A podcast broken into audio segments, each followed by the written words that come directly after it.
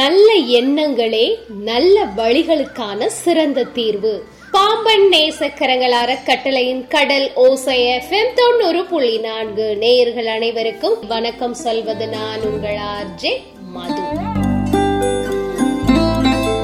ஒரு வாத்தியார் ஒன்னாம் கிளாஸ் படிக்கிற பிள்ளைங்கள்ட்ட அந்த வகுப்பு வாத்தியார் கேட்டாராம் எல்லாரும் உங்களுக்கு வேணுங்கிறத என்னென்னலாம் வேணுங்கிறத யாருக்கிட்ட கேட்பீங்க அப்படின்னு சொல்றாங்க.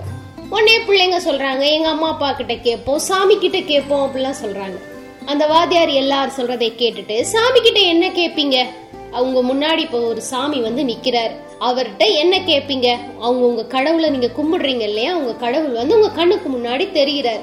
உடனே குழந்தை சொல்லிச்சான் எனக்கு பஸ் வேணும் நான் வந்து ஊருக்கு போகணும் எனக்கு பெரிய சாக்லேட் வேணும் அதுக்கப்புறம் எனக்கு பெரிய பேக் வேணும் புதுசா ட்ரெஸ் வேணும். அந்த குழந்தைங்களுடைய மழலை மாறாம பிள்ளைங்க நிறைய சொன்னாங்களாம். அது கேட்பேன் இது கேட்பேன் விளையாட்டு பொருள் கேட்பேன் அப்படின்னு நிறைய சொன்னாங்களாம்.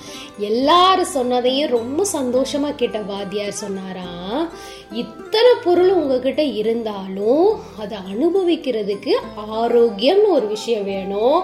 அதை சரியா பயன்படுத்துறதுக்கு திறன் அறிவு இது எல்லாமே வேணும். அப்ப பொருளை விட மனுஷனுக்கு தேவை என்னது? அப்படின்னு திரும்பவும் குழந்தைங்கள்ட்ட கேட்டாராம். உடனே குழந்தைங்கலாம் சொன்னாங்களாம் அறிவு ஆரோக்கியம் அப்படின்னு சொல்லி கத்தி கத்தி சொன்னாங்களாம்.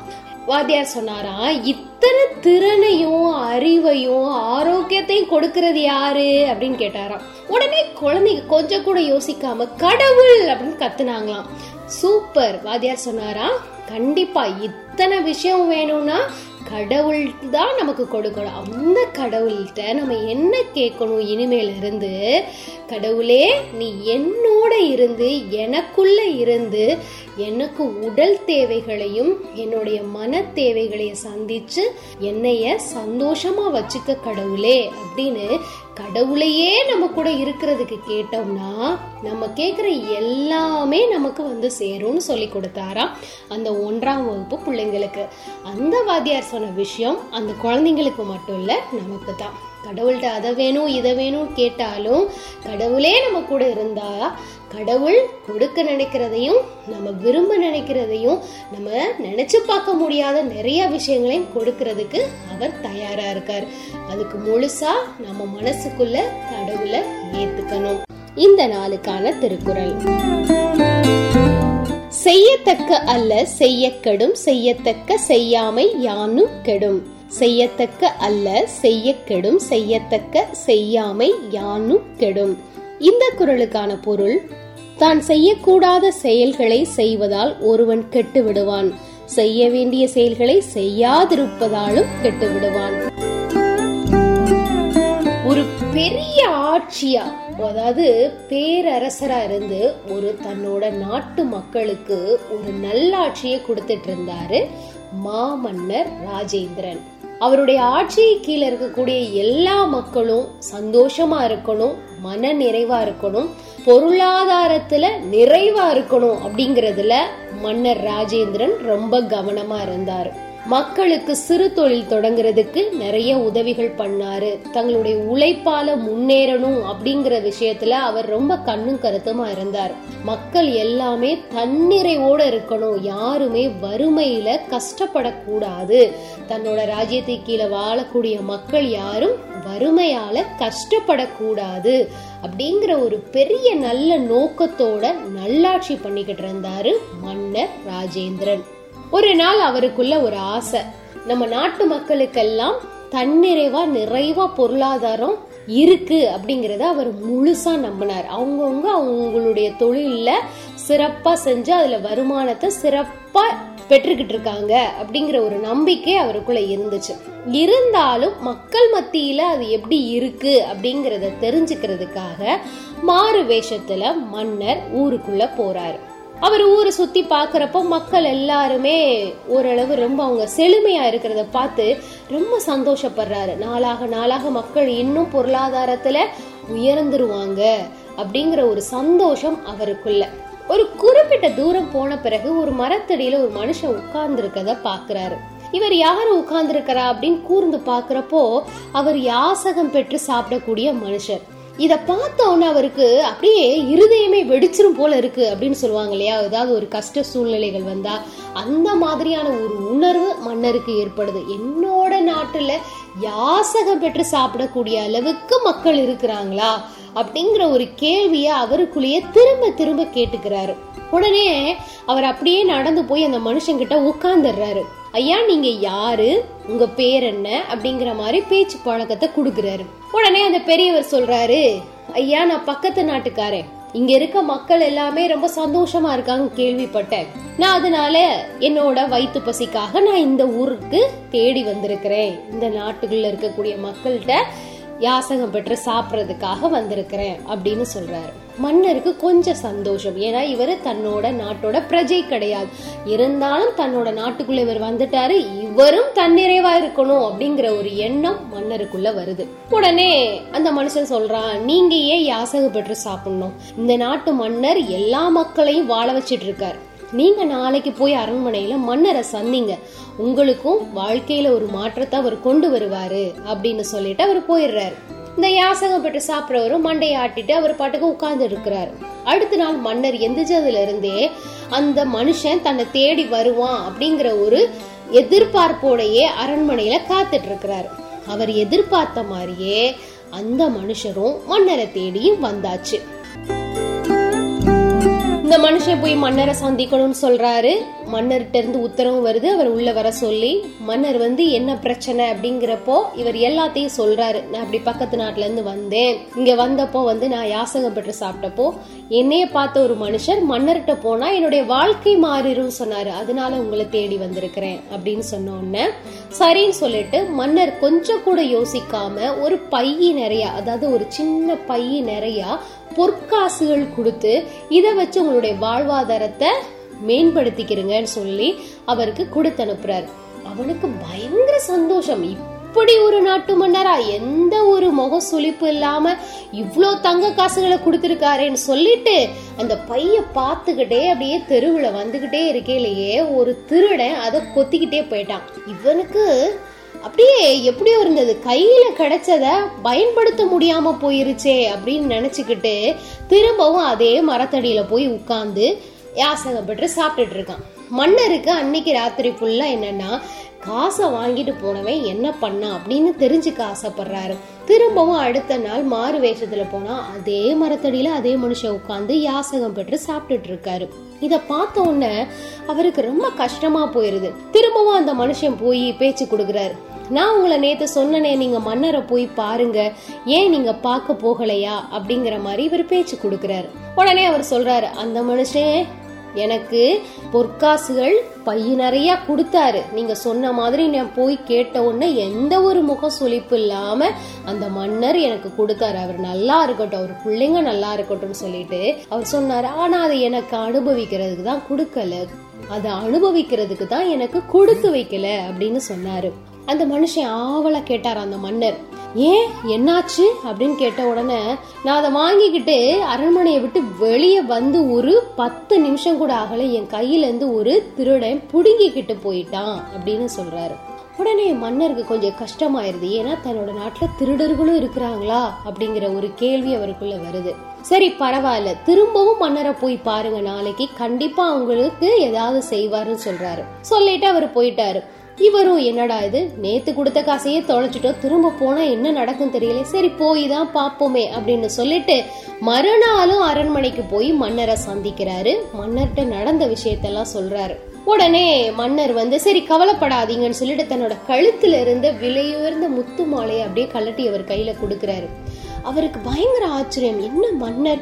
டக்கு டக்குன்னு எல்லாத்தையும் செய்கிறாரேன்னு சொல்லிட்டு அதை வாங்கி தன்னோட பேக்கெட்டுக்குள்ளே வச்சுட்டு பத்திரமா வச்சுக்கணும் அப்படின்னு சொல்லிட்டு ரொம்ப சந்தோஷமா அந்த அரண்மனையை விட்டு வெளியே வர்றான் அந்த மனுஷன்.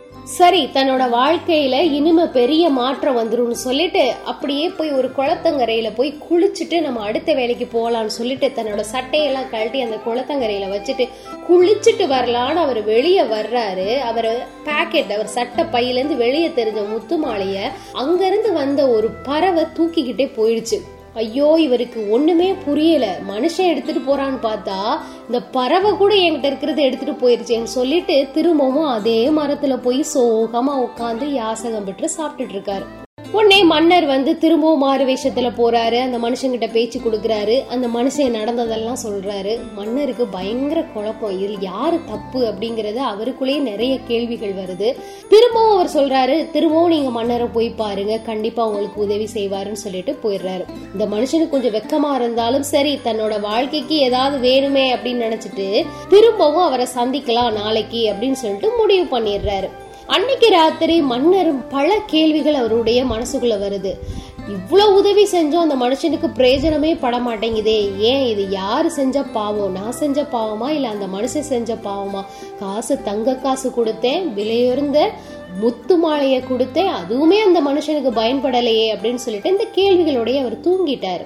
அவருடைய கனவுல கடவுள் வந்து சொன்னாராம் நாளைக்கு உன்னைய தேடி அந்த மனுஷன் வந்தா ஒரே ஒரு பொற்காசை மட்டும் கொடு அப்படின்னு கடவுள் சொல்லிட்டாரு. மன்னர் முழிச்சு பாக்குறாரு அங்க யாருமே இல்ல. அதே மாதிரி அடுத்த நாள் அந்த யாசகம் பெற்று சாப்பிடக்கூடிய மனுஷர் வந்தாரு நடந்ததெல்லாம் சொல்றாரு மன்னரும் சரி பரவாயில்லை அப்படின்னு சொல்லிட்டு ஒரே ஒரு பொற்காசை மட்டும் கொடுக்கிறாரு. இத வாங்கின அந்த மனுஷனுக்கு கொஞ்சம் மன கஷ்டமா இருந்தது. ஏன்னா முத நிறைய கொடுத்தாரு அப்புறம் முத்துமாலை கொடுத்தாரு இப்போ ஒரே ஒரு பொற்காசுகள் தான் தந்திருக்காரு. சரி பரவாயில்ல அவர் நிறைய கொடுத்தப்போ அதை சரியா எனக்கு பயன்படுத்திக்க முடியல.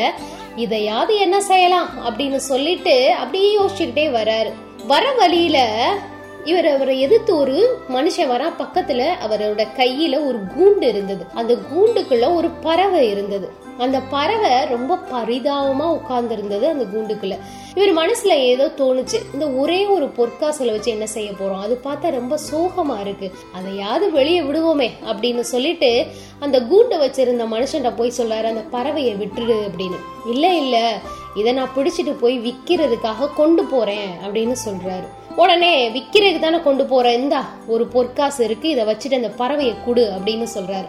அவன் ஒரு பொற்காசுகளை வாங்கிட்டு சந்தோஷமா அந்த பறவையை கொடுக்குறான்.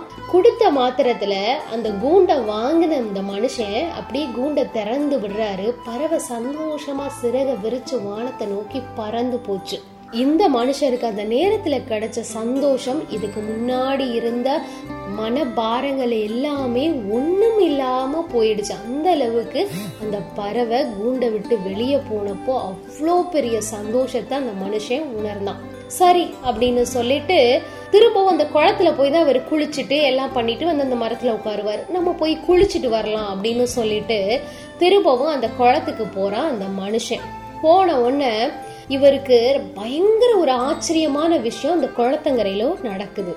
என்ன ஆச்சரியமான விஷயம் அப்படின்னா இவர் போய் குளிக்கலாம் அப்படின்னு சொல்லிட்டு தன்னோட மூட்டைகள் எல்லாம் இறக்கி வைக்கிறப்போ அவர் தோல் மேலே வந்து அந்த பறவை உட்கார்ந்ததான். உட்காந்து அவர் அப்படி அழகா சந்தோஷத்துல மூக்கால அப்படியே இப்படி முட்டி முட்டி சந்தோஷத்தை வெளிப்படுத்துச்சான் அப்போ அவருக்குள்ளே ஒரு உணர்வு நான் உனக்கு செஞ்ச அந்த சின்ன உதவிக்கு நீ எனக்கு எவ்வளவு நன்றி உள்ளதா இருக்கிற அப்படின்னு சொல்லிட்டு அதை தடவி கொடுக்கிறார். கொடுத்த மாத்திரத்துல அந்த பறவை அப்படியே பறந்து மேல போச்சான் மரத்துக்கு மேல. அவர் அண்ணாந்து பார்த்துட்டே இருக்கிறாரு. அதோட கூடுக்குள்ள போய் ஒரு முத்து மாலையை எடுத்துட்டு வந்து அவனோட கழுத்துல போட்டுச்சான் அந்த முத்து மாலை வேற எதுவும் இல்ல. முத நாள் தூக்கிட்டு போச்சு இல்லையா? அந்த பறவை தான் ராஜா கொடுத்த முத்து மாலை. இவருக்கு அவ்வளோ சந்தோஷமா நீ தான் எடுத்துட்டு போனியா? எனக்கு திருப்பி கொடுத்துட்டியா? அப்படிங்கிற மாதிரி அவரு அந்த பறவை கூட பேச்சு கொடுத்துக்கிட்டே இருக்கார். உடனே அந்த பறவை அவரை செய்க காட்டி மரத்துக்கு கீழே போய் கொத்தி கொத்தி கொத்தி காட்டுச்சான் இவருக்கு ஒன்றும் புரியலையாம் என்ன நீ மண்ணை குத்தி குத்தி காட்டுற அப்படின்னு? உடனே திரும்பவும் அது மண்டையை வச்சு அந்த மண்ணை கொத்தி கொத்தி அந்த சொண்டால கொத்தி கொத்தி காட்டவும் இவர் அந்த பகுதியை தோண்ட ஆரம்பிக்கிறாரு. தோண்டுனா அதுக்கும் முந்தின நாள் இவங்கிட்ட புடுங்கிட்டு போனா இல்லையா திருடன் அந்த பொற்காசுகள் அந்த மரத்துக்கு கீழே தான் புதைச்சு வச்சிருந்திருக்கான். அதுவும் இவருக்கு கிடைச்சிருச்சு. பிறகு பயங்கர சந்தோஷம். என்னடா இது? நம்ம ஒரே ஒரு தங்க காசை கொடுத்து இந்த பறவைக்கு சுதந்திரம் கொடுத்ததுனால என்னோட இழந்து போன விஷயம்லாம் திரும்ப வந்துருச்சே. நல்லது செஞ்சா நல்லதே நடக்கும் அப்படிங்கிறத அந்த நேரத்தில் அந்த புரிஞ்சுக்கிட்டான். எவ்வளோதான் நிறைய காசு பணம் இருந்தாலும் அதை வச்சு நான் என்ன செய்வேன் எனக்கு என்ன உருவாக்குவேன் முத யோசிச்சேன். அதனால அது என்கிட்ட இருந்து போயிடுச்சு. ஒரே ஒரு தங்க காசு இருந்தது. அதனுடைய சுதந்திரத்தை நான் என்னுடைய சுயநலத்தை தாண்டி நான் கொடுத்ததுனால என்கிட்ட இருந்து போனதெல்லாமே திரும்ப வந்துருச்சு அப்படிங்கிற ஒரு பெரிய உண்மையை நான் தெரிஞ்சுக்கிட்டேன்னு அந்த யாசகம் பெற்று சாப்பிடக்கூடிய மனுஷன் யோசிச்சாராம். இப்போ அவர் யாசகமும் பெறதில்ல இன்னைக்கு பெரிய ஒரு முதலாளியாகி அவரால் என்னென்ன நல்ல காரியங்கள் பண்ண முடியுமோ அத்தனை நல்ல காரியங்களையும் அந்த ஊர்லேருந்து பண்ணுறாரு அதாவது எப்போவுமே நம்ம கிடைக்கக்கூடிய விஷயங்கள்ல வந்து சந்தோஷம் அடையணும். நமக்கு இருக்கிறதுல நிறைவடையணும். இருக்கிறதுல நம்மளால முடிஞ்ச உதவிகளை கொடுத்து சந்தோஷப்பட்டோம்னா அதாவது நம்ம உதவி செஞ்சா நமக்கு ரெட்டிப்பான பலன் கிடைக்கும்னு நம்ம நினைச்சு செய்யற உதவிகளுக்கு அதுக்கான பலன் பெருசா இருக்காதான். சூழ்நிலையே தாண்டி ஒரு உதவி செய்கிறோம் பாருங்க. அதுக்கு கிடைக்கக்கூடிய பலன்கிறது வந்து கடவுளே நேரடியாக கொடுக்கக்கூடிய ஒரு பொக்கிஷம் மாதிரி. பாம்பன் நேசக்கரங்கள் அறக்கட்டளை. கடல் ஓசை எஃப்எம் தொண்ணூறு புள்ளி நான்கு. அதிகாலை சுபவேளை நிகழ்ச்சி நிறைவுக்கு வந்தாச்சு. நான் உங்கள் ஆர்ஜே மது. நன்றி வணக்கம்.